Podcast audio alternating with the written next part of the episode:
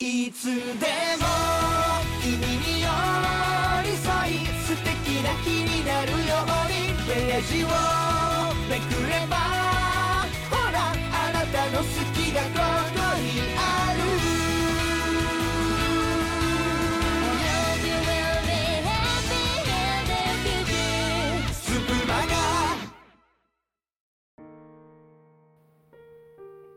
皆様、こんばんは。本日も佐島市劇場にご来場いただきまして、誠にありがとうございます。まもなく開演いたします。本日の演目は、トークリッキー様作、雨音の中でです。出演は、ふわり、そして私、猫次郎の2名でお送りいたします。最後までごゆっくりお楽しみください。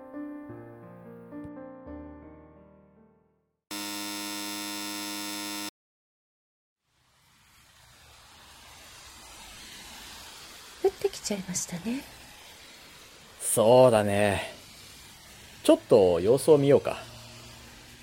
そうですね雨宿りか。あの今日はすいませんでした何が？ご迷惑をおかけしてしまって全然迷惑じゃないよ。でも、すぐに謝りに来てよかったでしょ？はいこういうのはね、すぐに動いちゃった方がいいんだよ。勉強になりました先輩さすがだなって思いましたそんなことないよ。俺もさ、昔同じようにミスしたことがあってね。その時、今日と同じように先輩が一緒に謝りに来てくれたんだよ。その時に先輩に言われたの。お前に後輩ができた時、後輩に同じことをしてやれよって。そうだったんですかだから、俺にとっても大切な使命だったんだよ。ありがとう。後輩ができた時、同じことをしてあげて。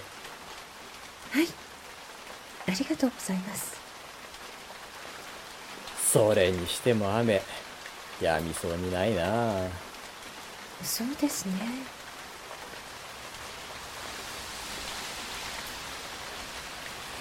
このまま雨が止まなければいいのにって思うことってない？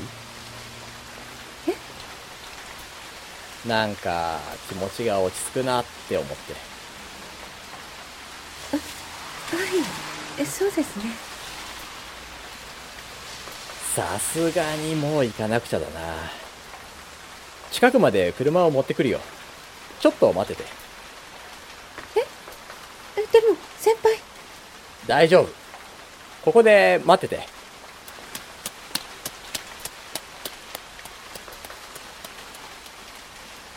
先輩やめてくださいよ本当にやまなければいいのにって思っちゃうじゃないですか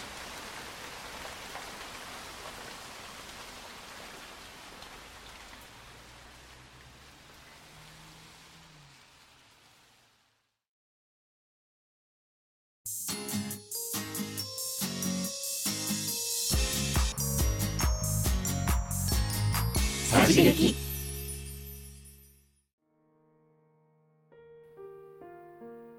お聞きいただきありがとうございました。今回は作者のリッキー様より感想をいただいておりますので、そちらもお聞きください。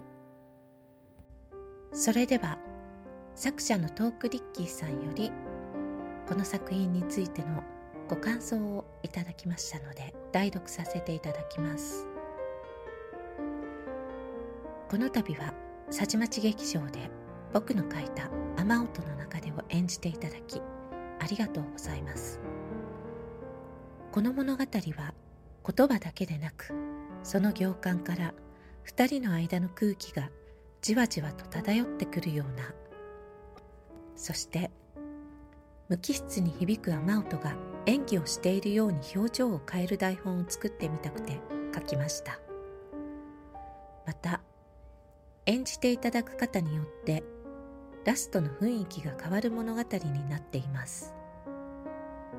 聞かせていただき自然に思いやりのある言葉が出てくる頼れる先輩のかっこよさと後輩の真面目でしっかりしているんだけれども弱さがあって不安と揺れる気持ちをしっかり演じているお二人の演技がとても素晴らしく素敵な物語になっていました。丁寧に心を込めて演じていただきありがとうございます。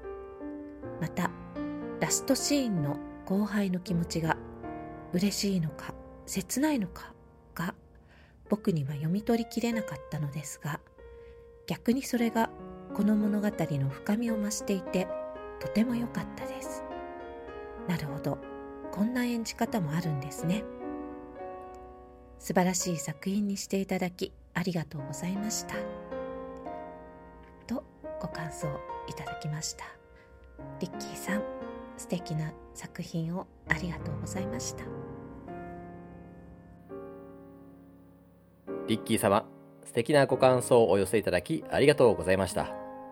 それでは、最後までお聞きいただきありがとうございました。演目についてのご感想など、ぜひキャストコメント欄等にお寄せください。お待ちしております。それでは次回のさちまち劇場もどうぞお楽しみに。皆様の心に届きますように。